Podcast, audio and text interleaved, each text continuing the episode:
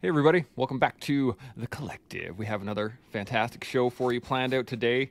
Very excited to bring you this one. Kathy, welcome back. Julie, welcome back. Seb, always good to see you. And Shaun, again, thank you for joining us. We have a fantastic day. Just a quick heads up make sure you're all doing this, like the show, subscribe to the channel, hit the notification bell, do all that great stuff. Get yourself your email in the morning when we go live, which is, of course, every day. So, uh, quick.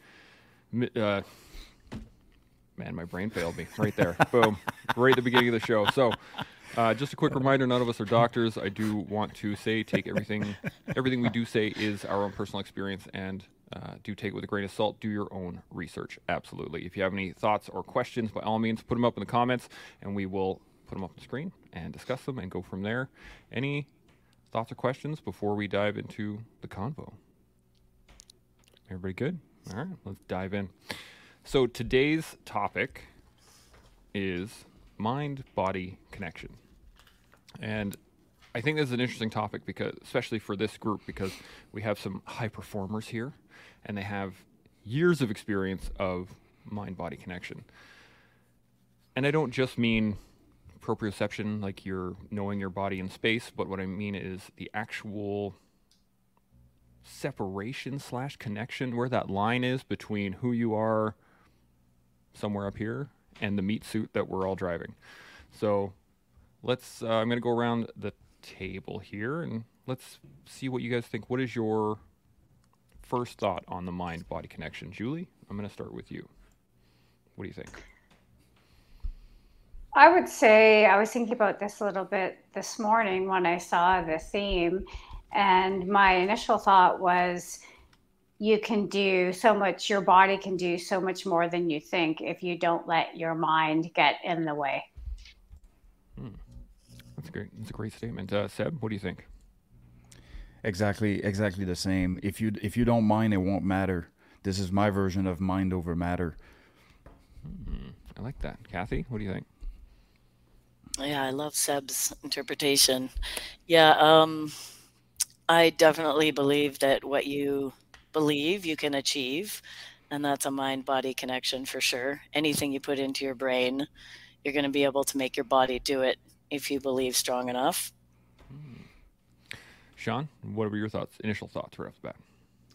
Well, I didn't think it through very much at all, but as I'm just listening to the panel, I am forming things in real time. So here's a couple of uh, ideas that just came to mind, no pun intended first things first, the mind body connection. Well, what is our mind and what is our body? I guess we could break it down into all kinds of uh, uh, ideas, philosophical and uh, uh quantum mechanic and all kinds of things.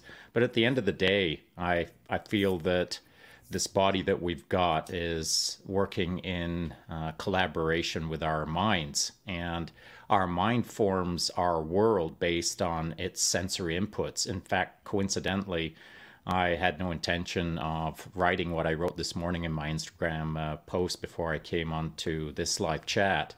Uh, but I kind of discussed the. I was leaning against a wall in Paris exactly a year ago, and it was some abstract art that I was leaning on. It was graffiti. And as I looked at the image this morning with no idea of what I was going to write about it, I thought how interesting that uh, a human being is standing in a real world leaning on a wall that is defined by quantum mechanics or quantum physics.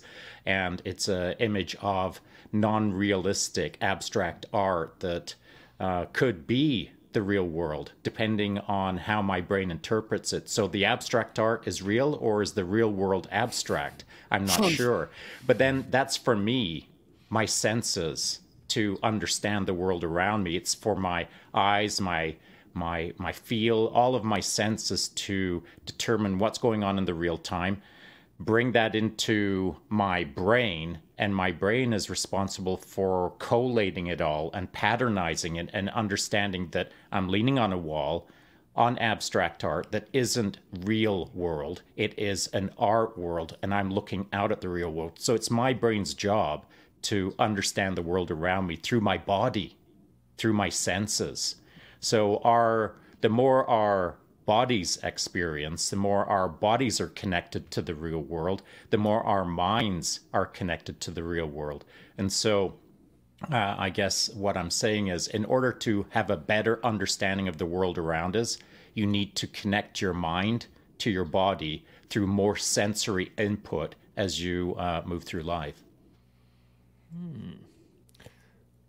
Seb, I saw you nodding quite a bit there. You got any follow up on that? no, I think Shaun is, is is onto something, and I think we've spoken about this before. But anything that you take on um, it, that affects you, that affects your mind or affects your body, is automatically pulling the other one into the equation. And so we can't address things in a separated way. Even the way we have it, we have it framed now, mind and body separated. Those two things are not separated. They're they're interacting at you know at every chance that we get and and and everything we do is there's some interwoven connection there so it's it's about I believe it's about understanding that. And once we understand that, we can start addressing things in a different way. And if you don't address things in a different way, you'll find out soon enough that the body is connected to the mind by having some psychosomatic reactions. So you'll have some physical reactions or physical symptomology based upon how you're living. So whatever it is that's affecting you, that's affecting your mind, will eventually reverberate through your physical being. And inversely is also and and I've been looking for a word for when it's the other way around, and I I couldn't find one ever. so if anybody knows, please fill me in. Uh, Kathy, got any thoughts on that? Yeah, I mean, I was just pondering this earlier, and it brings it back to that you know the woman who can pick up a car if her child is under it, you know, simply from mind power, pretty much. I mean, obviously, she doesn't have that physical capability to do it. And uh, but suddenly she does. And literally that's because of our mind. Our brain says we have to you know and she picks up the car with one hand and the child escapes. And that always you know that image i guess has stuck with me since i heard it in school or whatever. And um, i've always believed that uh, to relate to competition i guess. You know regardless of the skill level or the physical capability of my opponent i believe that if i believe harder or have better mental capacity than her that I can beat her. And that's why I always hanker back to the 90% mental, 10% physical when it comes to jiu-jitsu or any competitive sport. And uh, just that woman moving the car because her child is underneath it and can do so physically is how it impresses upon my mind that that mind body connection. Mm, I like that a lot. Uh, Julie, any thoughts on what we've gone over so far? Yeah, that's exactly it, Kathy. It's uh, on the day of your competition, whatever it may be, whether it's jiu-jitsu or bike racing or whatever sport that you have, it's going to be your mental game that is going to move you forward. So as long as you've done the work and you've put all the training in, on the day of competition, you have to be mentally stronger than who you're racing against or competing against, and that will move you forward and let you have your best day on the bike or mats, uh, wherever the case may be. Hmm. So I have I have a question, Shaun. Do You got any any other thoughts on this before I do? Yes, I do. So the sorry about that. I'm trying to mute as much as possible. So the um, something that I saw this morning again uh, on Instagram before I hopped over here real quick was a post put up by uh, Pat McNamara over at uh, the University of Badassery podcast, I think yeah. it is. And uh, it was just a small clip, and he was talking about how when he was in Tier One, uh, Tier One unit, and uh, generally how each guy was very, very similar, almost cut from the same cloth, as it were um, that is the mindset uh, mostly. And uh, the as as Pat Mack said, uh, and and I agree. One thing about Tier One is put up or shut up. Put up or shut up. You're either, you can either do it or shut up. And so there isn't a whole lot of talking in Tier One. There's a whole lot of doing. And so the mind body connection at Tier One is proven time and time again as a patternized, reinforced process of you can do anything in the world. But the only reason that you can understand that is because you do everything in the world. And so there's an important difference between mind body connection in an abstract art way and a real art way. And so, uh, to Julie's point in uh, mountain bike racing, and and I I actually refine your uh, statement to Kathy a little bit more. I refine it for me, not for you or for anyone else. I've been saying it for I don't know a couple of decades. Uh, life is ninety percent mental, and the other ten percent is mental. And I'm sure Julie's heard me say racing is 90% mental and the other 10% is, is mental. And that's 24 hour solo mountain bike racing. That is life. In fact, I put a post up about that just a few days ago. I feel so strongly about the mind runs the program, the mind runs the body. But the body is responsible to collect data. It's responsible to collect sensory information and form patternized uh, uh, solutions within our minds so that we can connect with the real world around us in a rapid fire fashion and, and be highly fluidized in the moment. And so tier one is a put up or shut up. It is uh, rely on all of your patternized experiences and execute against it. That that is what I think all humans should be striving for is that patternized execution of life where you are connecting with as many experiences as you can in order to make your mind uh, more capable on the daily. Yeah, hundred percent. Now, um, anybody got any thoughts on that before I answer this question? I Seth's got the mic drop. Um, okay, let's, let's go for lunch, guys. Yeah, let's call it a day. Eleven minutes in, Sean wins the podcast. um, so, the question that I want to ask is, where does where does uh, drive or the you know the mind running the program deviate into delusion because if you say I believe I can do anything I want, well, okay, well, I'm going to go and win a you know world BJJF tournament right now. Like that's there. There's a there's a line there where it becomes you're not thinking of what's what you're actually capable of right now. Like you there's a disconnect between your mind and your body. So really, what I'm asking is where do you think that line is drawn? Because as you said, Shaun, um, put up or shut up, but that is a body driven thing. You're actually acting out what you think you're capable of. But if you think of you're capable of more than what you're physically actually capable of, I'm going to go do a thousand pull ups, whatever you want to say. So, where does that line deviate? I Kathy? think.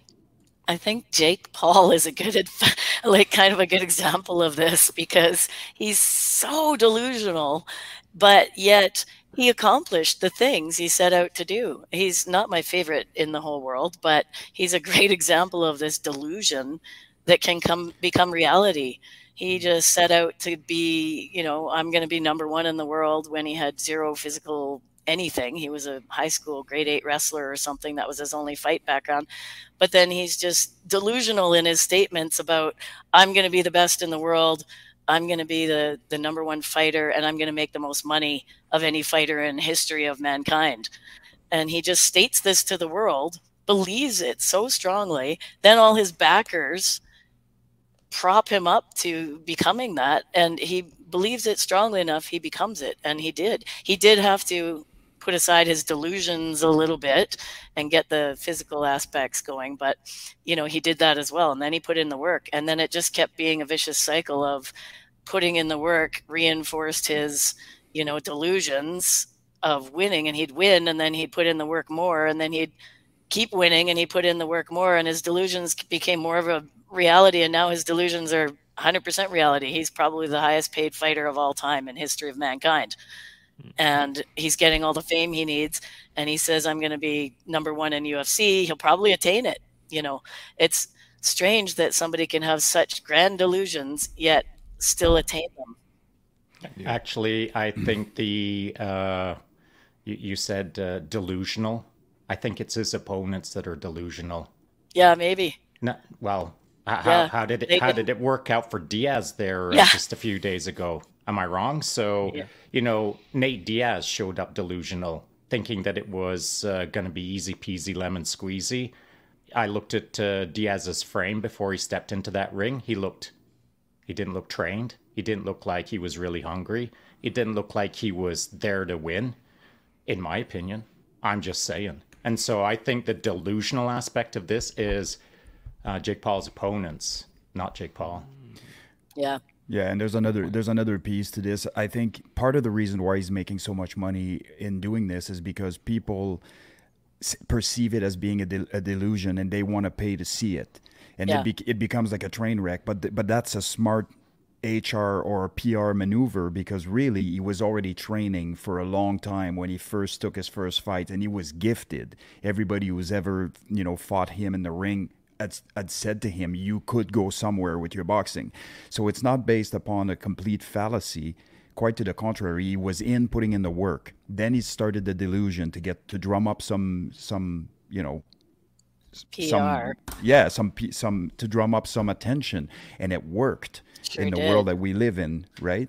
And everybody was wanting to see this train wreck unfold. And when it turned into less of a train wreck that everybody eh, sort of expected, they gave him props for being a, a, a decent boxer. And so now that he's fought a couple guys that were legitimate fighters and knocked him out or, or took him out in one way or another, he's convinced himself that he is as good as he says he is. And and and and by way of actioning that, weaponizing his, his thoughts and his words, we're now seeing the outcome of that. So I believe there's a there's a strong there's a strong difference between somebody that's truly delusional, i.e., you haven't put in any work and now you're going to be the IBJJF world champ. That's not happening. But if you've put in the work that the that a IBJJF that could be expected from an IBJJF world champ, at some point you will earn the right to say that. And if you're if you're extrapolating it and say this is in five years, it makes it more reasonable. But if you are competing and you are at that level and you know it, and you say next year I'm winning, then all bets are off if the work has been put in. Right? And and you know there is a there's an important difference between delusional and a madman. Mm-hmm. And and I know that Kathy, you understand the difference. You you you chose the word uh, delusional, but it got us through this conversation. That's good, but there's a difference between delusional and just being a little bit of a freak. I, I've been called a freak. Uh, but it's got me places uh, because I'm hyper focused sometimes because I'm not willing to accept the compromise of what other people think are possible. I'm not into mediocrity.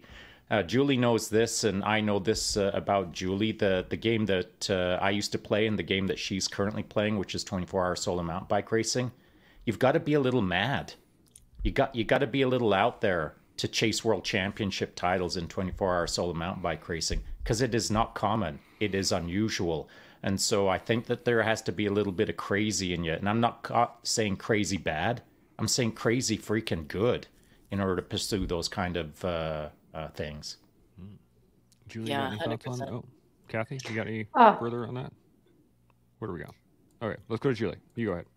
I was just gonna say, yeah, I get called crazy and a freak all the time when people uh, get a sense of 24-hour racing, and and that's kind of my thing. Even the other day, I was out riding and I saw a friend, and I went past them on a climb, and then I heard him in the background, and he was yelling at me to go faster and faster, and then he was talking to his friend, and I just heard him say, "Oh yeah, she's training for the Olympics." And I was kind of laughing because I mean, clearly I'm not going to the Olympics, but in my own little world, you know, world 24 hour solo championships, that is the Olympics in my sport. So it was kind of funny, but I agree with Shaun's point. You do have to be a little freakish, a little nuts to be on your bike for 24 hours. I mean, it's really not normal. So you, uh, you are a little crazy, a little nuts, and to Shaun's point, in a good way. And uh, just to follow up to what Kathy and Sabo said, you know, as long as you put the work in. So, I mean, you can't be a 24 hour mountain bike solo championship if you've never ridden a bike before. So, you've got to put the work in. And then, if you believe in it and do the work, then that will come and you can achieve what it is that you're hoping to strive for as long as you're dedicated, put the work in, and have the right mindset. I really like that. It uh, goes into my next question here, but I'm just going to hit these comments. Unless anybody's got any other thoughts quickly just, before Just one thing quickly. It. So, you know, when we talk the concept of, um, of um, Jesus, manifestation when we when we talk about the concept of manifestation is you know a lot of people and a lot of thoughts around this um, making it a spiritual thing what what what it really is is is simply you lining up actions with thoughts right? So you're you're actually starting to take the actions needed to to manifest those thoughts and eventually they manifest themselves because you've put in the work in the right direction with the outcome in mind.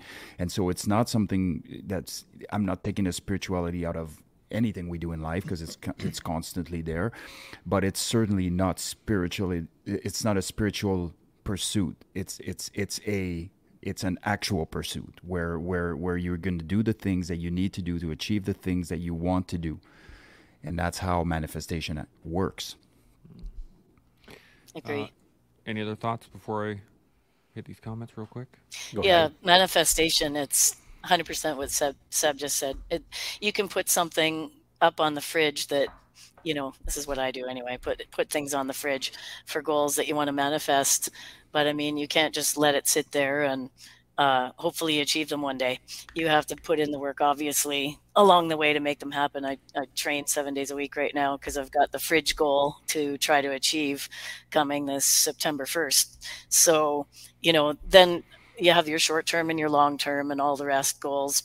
Do whatever method works for you, put it on the fridge um, or whatever you have for a method. I use the fridge goal as my method, but um, you know you have to put in the work but there is a, a certain amount of that manifestation of mind control because if you just put a goal up there and you do the physical yeah there's there's nothing that will achieve that goal if you don't have that complete mind control to make it happen.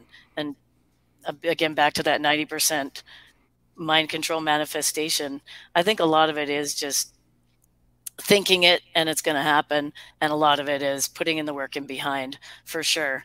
But when it comes to the actual competition day or the cycling day or whatever honestly it's it comes down to in an opponent situation your mind control is going to be better than hers and that's the only reason you're going to win. Mm. in my mind. Yeah. No it makes sense. Um, There, there so, is a little bit more yeah. that I'd like to add to that because uh, this it's it's a long journey, uh, not just a uh, showing up in an event and deciding whether you win or lose. The journey is actually the award is is the is the win, and so uh, it's only a win scenario if you're engaged in the process correctly. And what do I mean by that? So uh, we're talking about mind body connection. So, like Kathy said, you can have something on your fridge that says "Go be mega," and you can stare at that every morning and not do anything about it, and you'll never be mega. Uh, you can have that thing on your fridge and you can stare at that thing called Go Be Mega, and you can start like in your head walking out your front door every morning and thinking, gonna be mega, gonna mega that, gonna mega that, this is all gonna be mega. But unless you're putting the mega actions behind the mega thoughts, you still don't have a mind body connection.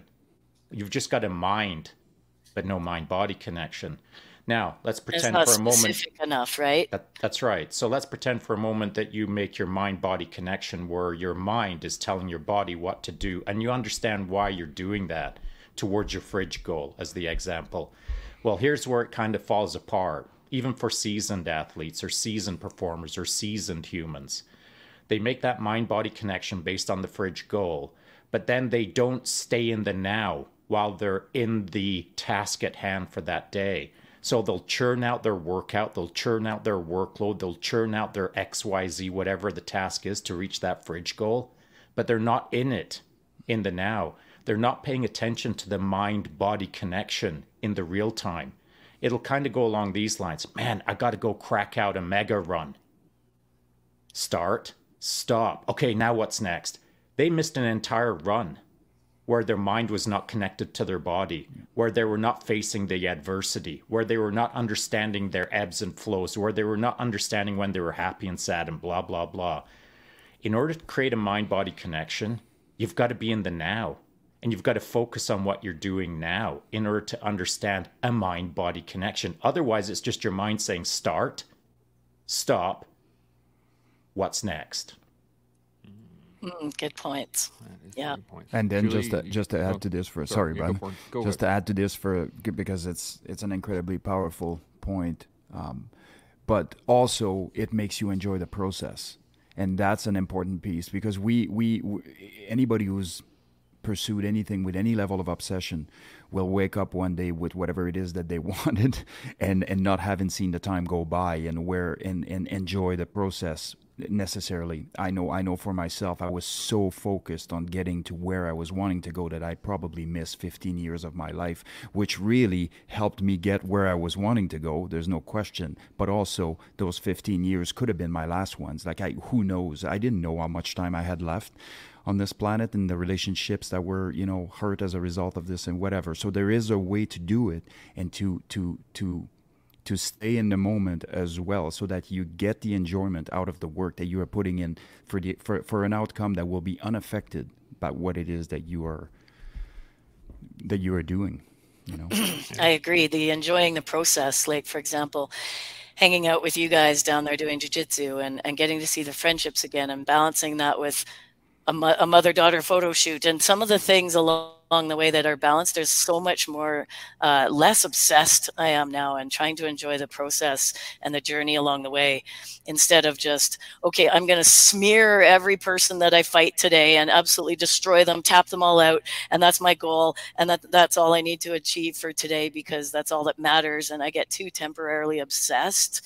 And then that was me like 10 years ago and now it's like oh i'm going to go visit seb i get to see michelle i'm going to connect with my friends there. I'm going to see if I can make an impression on another girl on the mats today, show her a tip that might help her in her game, and then also get to go back and have lunch with my mom and then get to visit with her. And, you know, so this whole process of, calming down from the entire temporary obsession that I get, that I get so worked up that nothing else matters and mow down the world and hurt people in the process and not notice that.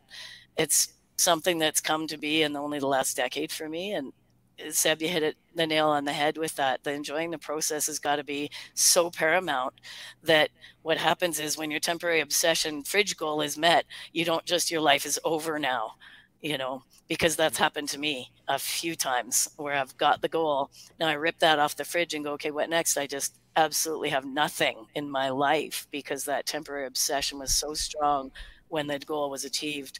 There was I wasn't worth it anything after. Because there's nothing left. It put another goal up, but mm-hmm. you don't you miss the whole process, like you say, 15 years of your life. And what connections did you miss? What people did you uh, maybe mow down and not notice in your process of trying to get to your goal? Yeah. So, very good point about that, Seb. Yeah, Julie, you had a thought a second ago. Oh, I was just going to agree with what everyone had said that the process is definitely a key part of it. If you're out there every day doing the thing that you're training for and you're hating it and you're complaining about it, well, then you might want to reevaluate what it is that your goal is if you're not enjoying it. So you have to, of course, there's going to be good and bad days. Let's not kid ourselves. You're going to have days where, you know, maybe you had an awful ride because of the weather. You had a mechanical, you were sick, or you had a rough day on the mats. It, you know, it's part of the process. But at the end of the day, you have to enjoy the process and the journey to get to whatever it is that you're striving for. Uh, Shaun, you got any thoughts on this before I go to the? I do, real quick. Yeah, so the um, the, here's the good news for anyone who's listening right now. Just uh, listening to the guest panel and, and understanding myself as the example. The good news is this: that irrespective of how you've run your program to date, how you've run your life, how how many mistakes you've made, how well or not you had mind body connection, how overly focused or unfocused you were at, at whatever point in your life. I'm listening to the panel and everyone gets it because they can look backwards and get a sense of things, get some perspective on things, understand, geez, I could have done it better then, but now I understand that and I'm doing it better now. Time will always correct. Time will always put you on the right path as long as you stay focused on what your goals are. More goals will show up. And your your your path as to how to achieve those goals the process will smooth itself out. The process for you will become better the more you engage in the process. Eventually you'll realize through reflection that oh i could have done this better that better. Well that's what you'll do now. But for now if you're starting off in the game if you're 15 years old 20 years old 25 years old whatever the case is if you're still trying to figure this stuff out here's the good news. You'll figure it out so don't put too much pressure on yourself on mind body connection for now. That is a great point. Um, okay, so I'm gonna hit these comments real quick. Just Satch, morning team, morning Satch, good to see you. He says I've been called delusional. well, let's go, Jake Paul. uh, I got one from Steve Wilson here. He says there have been two athletes I know in mountain biking that suffered spinal cord injuries, considered catastrophic, and they are both back to walking, riding, and thriving. They both describe this feeling in their core slash center slash soul that uh, convinced their mind to engage with the work. Don't know what to call it, Seb, but I trust that it does exist. And I think that's a, a great point in the fact, kind of goes into my question. I've always, I think it was Goggins, I think I heard it from. It was like, you know, when you think you're tired, you're actually only at 40%. Um, I don't remember. Nimzai? Mm-hmm. Thank you. Um, couldn't remember exactly who said it, but I think we've all found it at times when you're doing physical work or you're doing something strenuous and you're super tired, but you just like, okay, and you and you carry on. Um, so my question is more along the lines of coming back to the the connection por- portion of it. Do you think that really the only distinction between what you are capable of and what you um, what you can do right now is the understanding of the sacrifices that are just like you're going to have to drive your focus to a to a T or to a point rather than a wide a wider bandwidth if that makes sense. In order to acha- in order to attain the goals that you want in order to get the things that you want to do you just have to bring your focus into a finer point rather than a wider point. Seb i'm going to go to you 1st mm-hmm. Yeah if i understand what you're saying correctly i think what we've discussed in in in manifestation kind of can fill some of the gaps on that because yes there are the actions that you're willfully taking and the actions that you are aware you're taking and then there are the things that are subconscious that you are doing that are not contributing to your goal or contributing to your goal.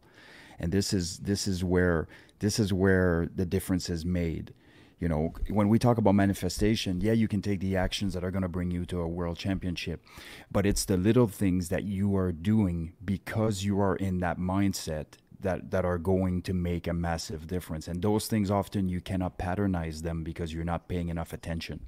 So we've spoken about this before. In order for you to repeat a behavior, you need to be able to patternize it. You need to understand it, because otherwise, you'll do exactly what I did as a purple belt in jiu-jitsu. I have no clue how I got anywhere, and then and then you just you just can't replicate the positions, or you can't get the submissions that that you're really good at on account of not knowing what you did to get there in the first place. And so once you've established what your your way forward is, now you can start you can start using this pattern to do things in other areas of your life and and really start regaining some control. I say some control because there's only your attitude that you're controlling really there's so many external factors that can that can interfere but we're not we're not necessarily worried about that. So I believe that that's that's how this needs to be achieved. Paying attention to the little things that goes that are innocuous that you are doing when you start lining up your actions with your thoughts. Mm-hmm. I like that. Julie, you got a thought? I agree. It's the small details that can make a difference if you're trying to compete at a high level. And one of the best things that you can do if you want to keep track of how you're moving forward or what you did that worked one day and perhaps uh, didn't work another day is make notes, make a journal. So when I always try to focus on something specific that I'm getting better at, I probably have like four or five notebooks on my desk here and I'll make notes. So, how did the ride go? What was the temperature? What did I eat before? What did I eat during? How know, what was my fluid intake, my sodium, my carbohydrates, how was my energy, how was my mindset. And then you can look back and say, well, that was a great ride, and here's what I did. And maybe I can replicate this on my next ride, or this did not work well for me. How can I change that? And what can I do to improve next time? So just keeping track of those so then you can look back and reflect on the things that worked and did not work, and then you can implement those on your competition day or mm. in life. like that. Shaun, you got any thoughts? Yeah. We've all got a body, we've all got a mind. It's for us to decide what we want to do with it. And there's the rub. If, if you don't get to work on that, then you don't get to work. So, you know, you've got to figure out what's possible in life and how do you figure out what's possible? Well, you can, you know, hop on the internet and start watching uh, humans do radical things and think, ooh, I'd like to see if I can throw the longest frisbee in the world. Or you can hang out with people who do wild things, who do freakish things, who do larger than life things. I've been lucky in my life, I suppose. I've always been uh, in the stream of being surrounded by people who are rad, people who really push the envelope, people who inspire me. And so I didn't know there was a thing called 24 hour solo mountain bike racing. But the moment that I found out, well, guess what? That's what I wanted to do because that inspired me because it sounded hard. Someone asked me a little while ago, actually, it was Super Saiyan Magical Girl Tanya. She said, uh, Did I hear correctly that you used to race 24 hour solos on a single speed hardtail? Yeah, I did. About 15 of my 24 hour solos were on, uh, were on a single speed. And then she asked me why. And I said, because it's harder. And that's the reality of it, man. I, I pursue harder and harder and harder. There, there's levels to the game always in any game that you're in. Um, in Kathy's world, there's harder. In Seb's world, there's harder. In, in Julie's world, there's in all of our worlds, there's harder. It's for us to decide whether we want to engage in that harder, and that's what holds us back when we get comfortable. I feel when we are reluctant to reach out and touch that thing that is probably harder. Uh, I, I, think that that's what uh, creates growth in all of us is is being a little not scared, but uh, being a little hesitant to reach out even further beyond the horizon and see what's over the the crest of the horizon. I once you get used to doing that, I think that's where the real magic is. Pushing yourself into the unknown and being comfortable with understanding that that is what makes us better at the mind body connection. I like that. Yeah, nice. Kathy, you got some thoughts? Yeah, um, yeah, for sure. Um, Shaun's hitting it on the head too. It's uh, uh, and Julie with the patternizing, the journaling, it's so good. You got to put in the details, take the notes, do the journals, and then try to replicate. Um, you know, often I'll have people come up and ask, "How do I become a stunt performer?" and uh, it's a common question. And being 40 years in the industry, I've been uh, asked that a million times. And I wrote a book on it actually, and I usually give them a copy as soon as they ask. But the um, uh, the question is not just okay here's the details here's the step number one here's the step number two here's step number three. It's such a combination of so many. You can't just become a stunt performer. It's not something you just say i'm going to do this graduate with my four year degree do this and then i become one. It's it's a million different things in, intertwined to become one and sometimes you'll never become one. So i have to explain to them you know, here's the steps, which are you become a background performer for a long period of time first. So you get used to what the set etiquette is, how to act around on a movie set, you know, always be a background performer for many years. You make your connections that way, but mainly and most importantly, become uh, familiar with the set and how things work. And then, second, you know, there's step one, two, three, there's 10 steps. You know, go to acro gym at least four times a week. You should be doing gymnastics three to four times a week for sure. You got to get air sense. You know, you should be getting your motorcycle license, your pilot license. You should go take some stunt driving courses. Um, there's a whole bunch of different steps that you can write down for the person, but it's also a matter of luck. It's a matter of timing, and mm-hmm. most of all, being perseverant, uh, persistent, and have perseverance. So I said that last one. That's most important.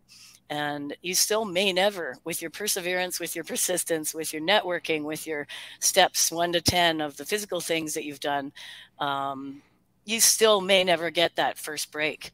It's sometimes just because that particular stunt, they needed a six foot seven person who could do front way splits because the skill was going, you know, one foot goes up the escalator, the other foot goes down the escalator, and the actor that you're doubling happens to be six foot seven and they've searched all the union, they searched all the SAG, AFTRA, and UBCP, and couldn't find a guy that height, that weight that could do that particular skill. So somebody comes in from the outside. That's the only chance ever a non-union performer would ever get called that has that height, that weight, that look, and that skill.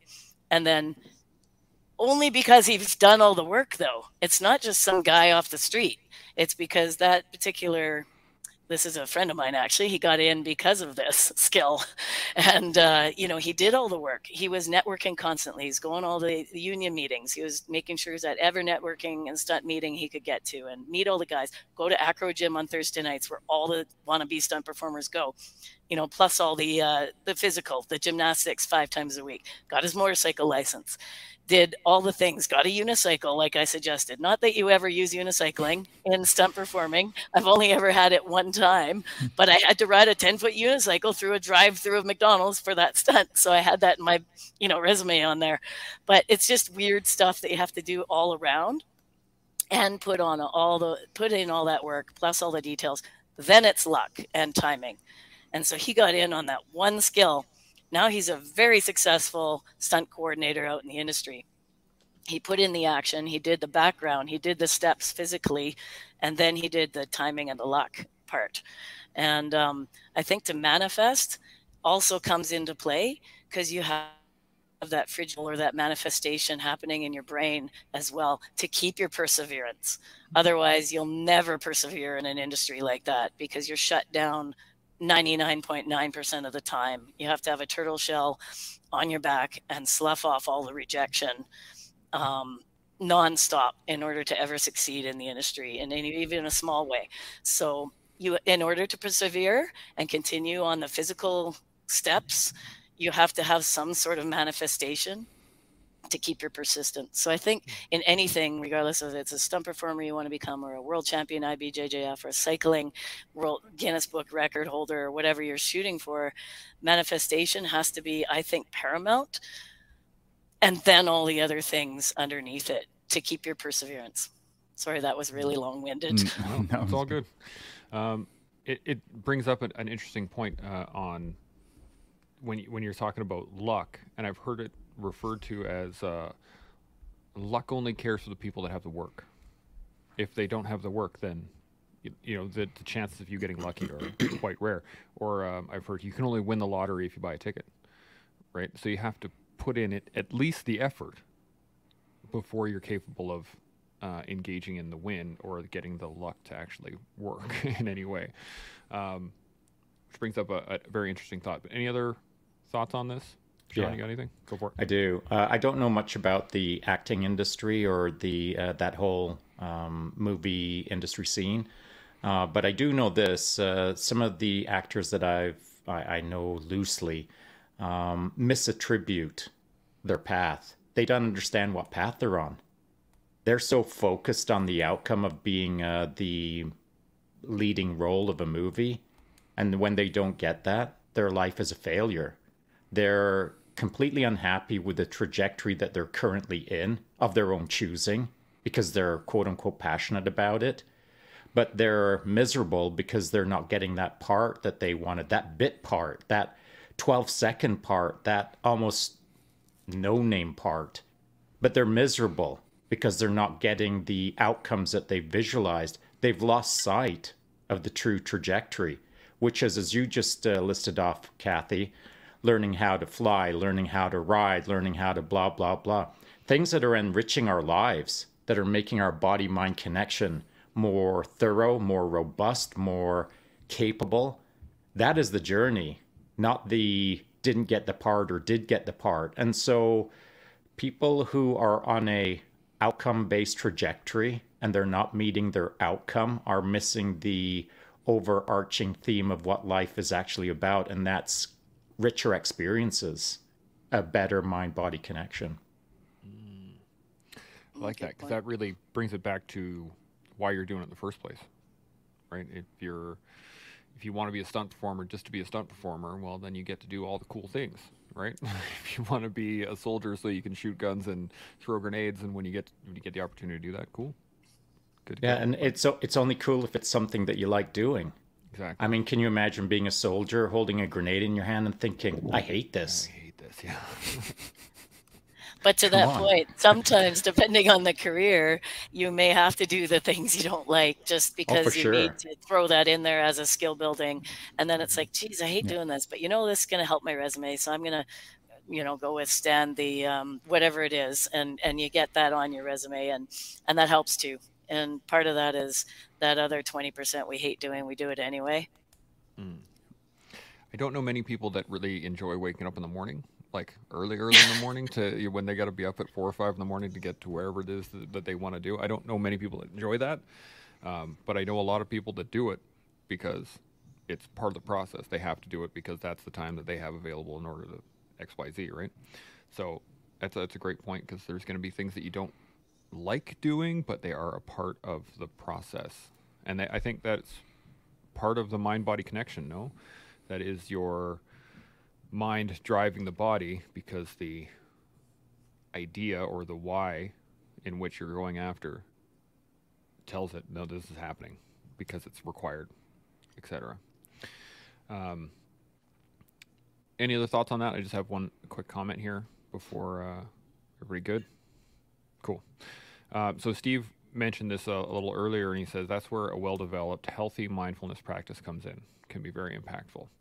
And this is what I wanted to ask about: is how much does mindfulness, being able to perhaps disconnect from, not disconnect to connect to the present, to the present, how much does that play a role in achieving the connection, but also the goals? Uh, I'm going to go to Seb on this one. What do you think? Yeah, mindfulness is an interesting one because there's there's most people need it, and then there are people that are so much inside their head that they actually need to go outside, mm. uh, and and and and not so much, you know, try to try to look at it from the angle of somebody that that doesn't practice mindfulness, for example, that never takes the time to be in the moment and really smell, feel, and all the other senses that we possess that we don't tap into really because we're relying mostly on our visual senses. And um, you know if i if i can if i can make a little correlation to uh, my world so I, I love hiking and being nature because nature brings me an incredible amount of peace of inner peace and i and i just spend every moment i can in nature every day. And and and recently or to, uh, uh, last weekend i was going hiking, and I decided to shift the paradigm a bit and and go night hiking. I want to do the same hike that I love doing during the day, but I want to do it at night when you can't mm. see. And the experience was completely different because I was feeling the hike instead of so cool. seeing it, right? And I brought the kids along, of course, to give them that experience and we and they were carrying these big torches and we basically told them stop the torches and go to red light because i want you to have the least amount if you bring your light to a night to a night event it's a day event now so it it doesn't make it where you want it to be and so we ended up doing that and we ended up eventually not using lights and just walking with a bit of the moon that was shining and then then it was you know the swim that followed that up because swimming in the lake at night is is terrifying for some people and but it's a different experience and it's important to to do that. So anyways i don't know exactly where i was going with this but i do believe that paradigm shifting your own patterns and as shaun likes to refer to as pattern interrupt is an incredible piece of that. And as tacky as it sounds life is about the journey. It's not about the destination. So you you need to take those steps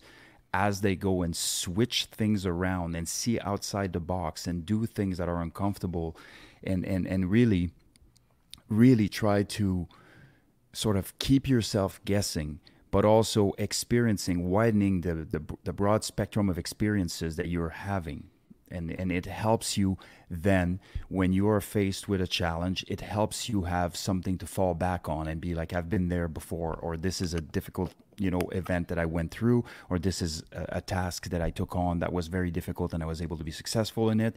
And so now you're starting to build a tracking history and you're tra- you're starting to build something that you can draw upon when times are tough but if you if you don't have that to to draw upon, as soon as life throws you a curveball, which it will, that's inherent, and and you should enjoy that process. I enjoy the process of life. I enjoy knowing that uh, uh, what is the next thing that's going to throw me off my game badly. I can't wait for this to happen so that I can rise to the occasion. But it takes time for people to embrace that mentality, and it needs to be done incrementally.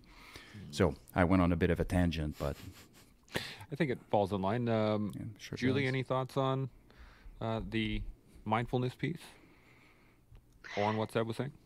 Yeah, following up with what Seb was saying, um, his point about, you know, you have something to fall back on in the hard times. So that's exactly it. If you have done the work and experienced some of these challenges that may occur in life or in your event, then you can fall back and say, you know, I've experienced this before and I'm prepared and know how to handle it. But having said that, there will be moments and times, as Seb was saying, you know, he can't wait for something to happen and he's got to rise to the occasion. I mean, a lot of people don't have that mindset, but there will be times when things happen, and that's when the mindset is important. You have to try to remain calm, even though maybe you're not prepared for the situation. If you remain calm, how are you going to best address the situation? And that's where mindfulness will come in, and maybe just taking a couple slow breaths, just remaining calm and figuring out what is the best course of action that you can take in this moment. So you've got to engage with what's happening, what makes sense.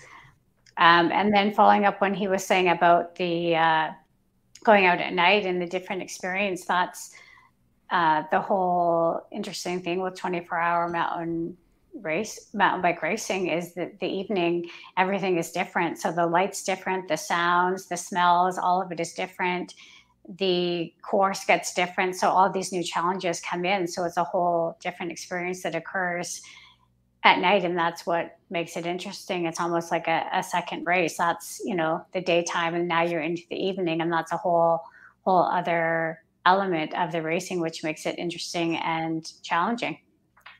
That's a great point.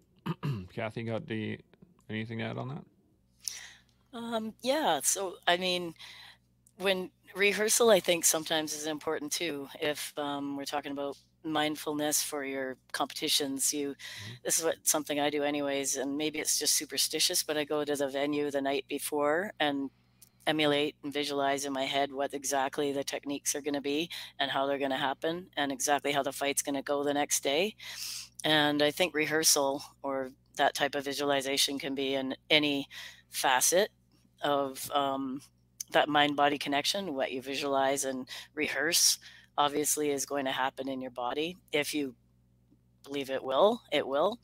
So that's just one little um, physical thing that I do. I always go the day before and rehearse and visualize, and I'll actually have to be on the tactile, be on the mats that I'm going to fight on the next day, and that sort of thing. The other thing, what Seb was talking to about the um, going into the into nature I find I use this for a break from my temporary obsession. And it's mainly because of my husband, because he'll claw me away from my obsessiveness and make me go into nature. And he knows that's where I can connect back again to, I guess, reality.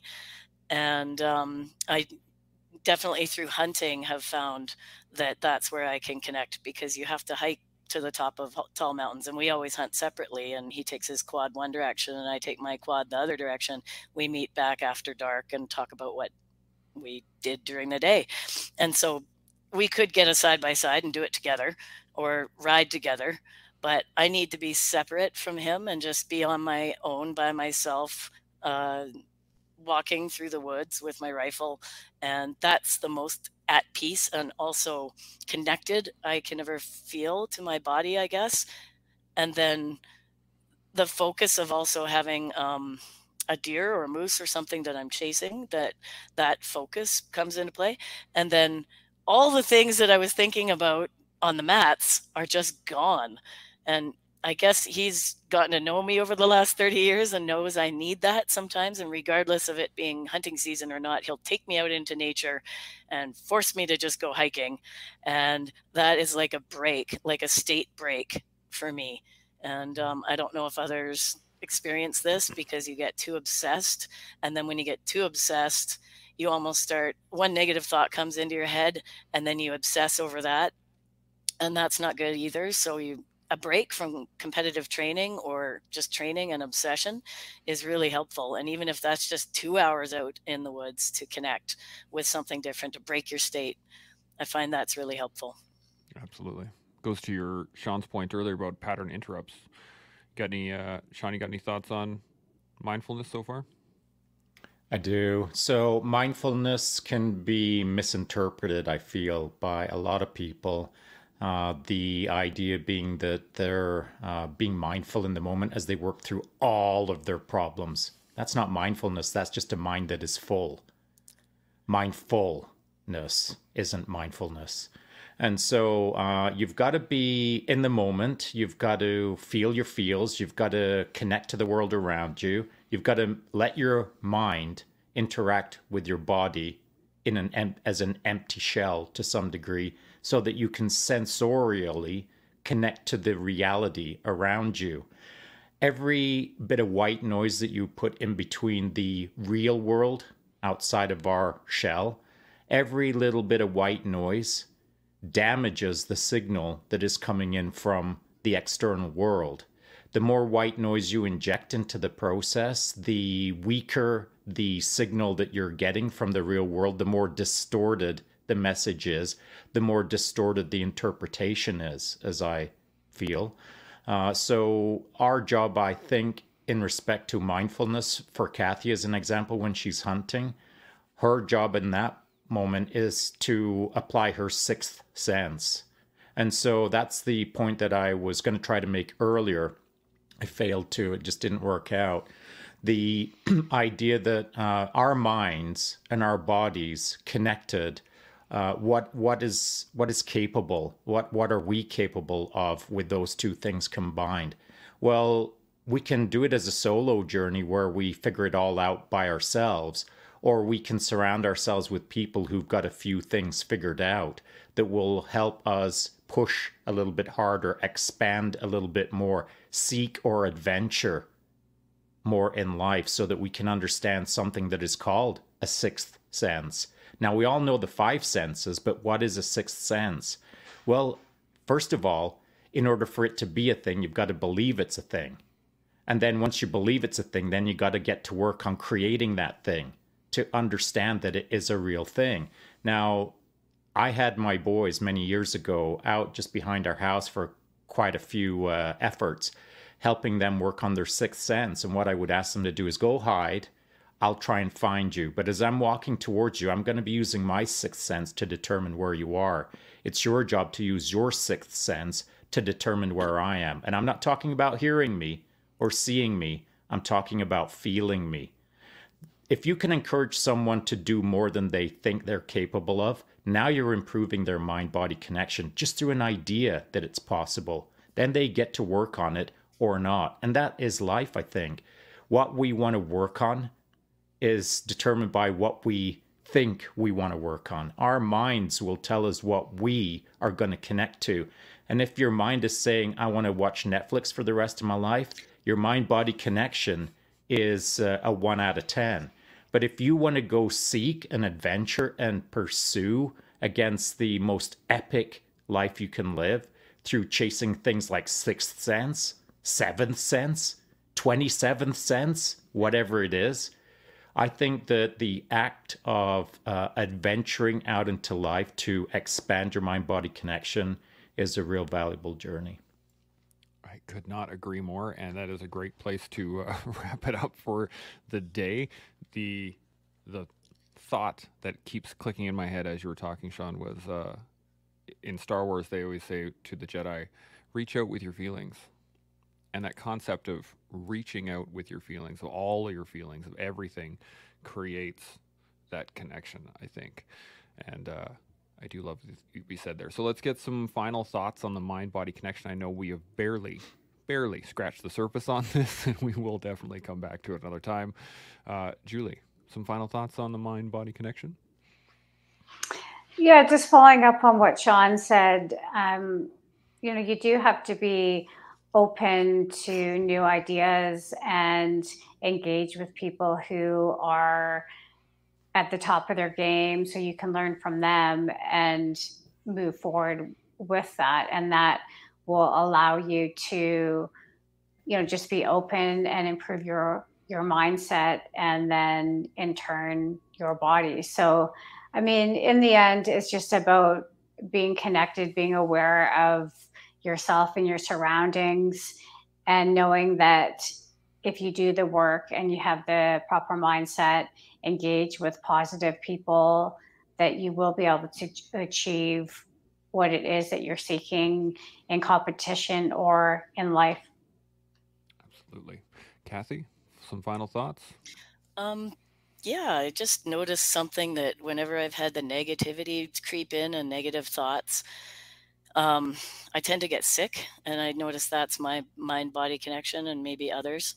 You know, your body just reacts to what your mind is thinking, and there's a connection in a negative way. You got negative thoughts, you maybe drank some that, you know, did whatever that month, and negative things are coming into play.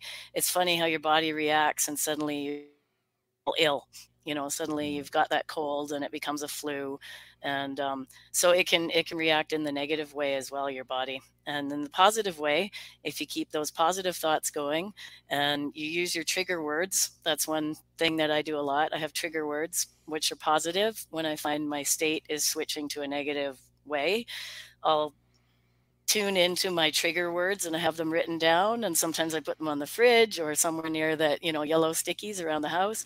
And I'll just say those trigger words. And it's kind of like taking, ejecting the negative tape sorry i'm old. Cassette tape out of my head and putting the new cassette tape back into my head and pushing play.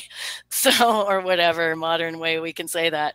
But um, i've always used that particular analogy because damn i'm thinking negative again. My body's reacting. I'm getting sick. And then i can't go to worlds now because i'm sick. Well i wouldn't have done any good at worlds anyway. I would have lost because it's black belts that can kill me. And you know then i get sicker and you know and then i'm just i find my vicious cycle starting and unless my husband pulls me away and puts me in the woods to hunt you know i got to do it for myself. And so i'll get that cassette tape. I'll literally physically see that happening in my mind of i know what i have to do and throw it in the garbage. And then visually i'll put it back in my head and push play. And then it makes a mindset shift for me and it breaks mm. my state. And when i've said in my mind i'm now pushing play everything becomes positive again. And usually I get over the flu and I'm back to training and I have a good positive mindset about the world's coming up or whatever. Hmm. I like that. That's my two cents. Seb, some final thoughts? You're uh, muted there, buddy. Hold on. Sorry. start start practicing that connecting with other things as well throughout the life. And this is this speaks to the concept of of being grateful to the things that we take for granted. And I'll give you an example of this.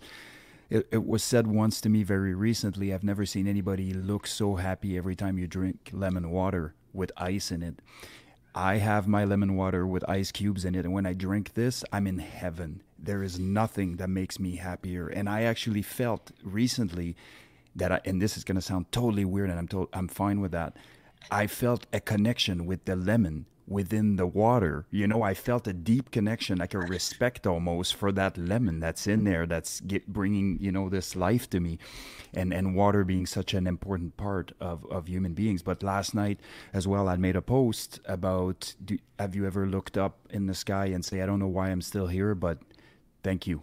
You know having and i was at the moment i was connecting with my dogging uh, with my my walking the dogs and being outside when the sky was five different shades and it, it this super super superseded the, the visual. It was it was a spiritual experience. And and this is what i started experiencing life over the last probably 5 years.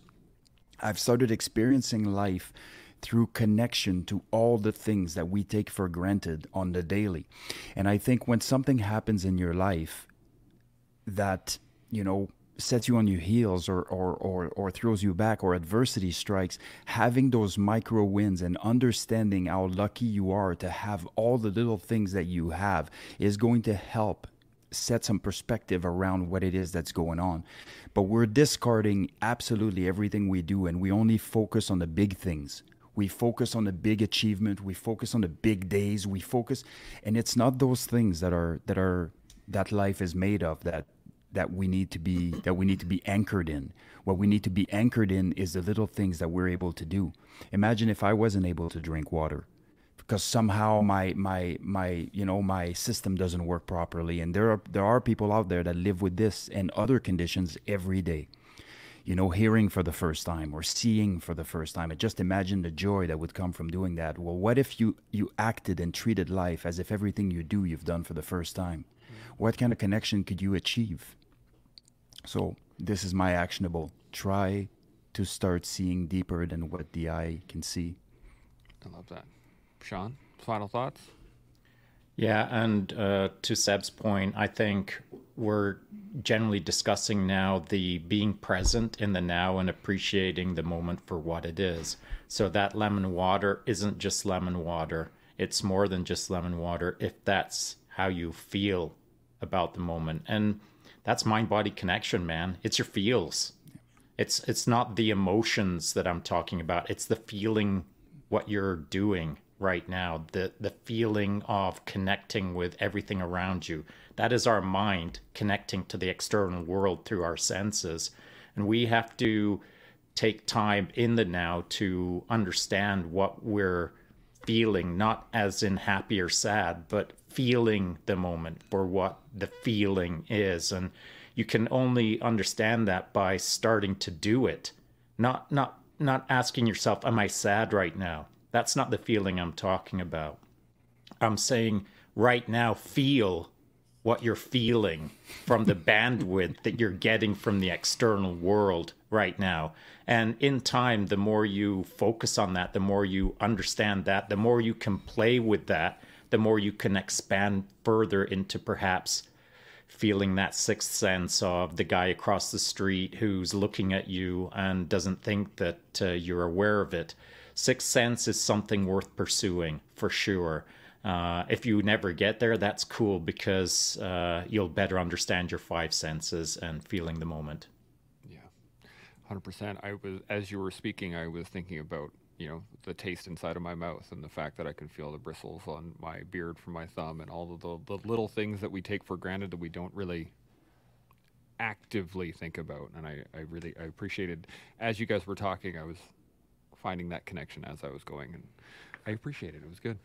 So, um, as we all learn how to take those little moments and build them into our everyday lives, we can grow into the people that we're supposed to be, and we can do that every day here on the collective.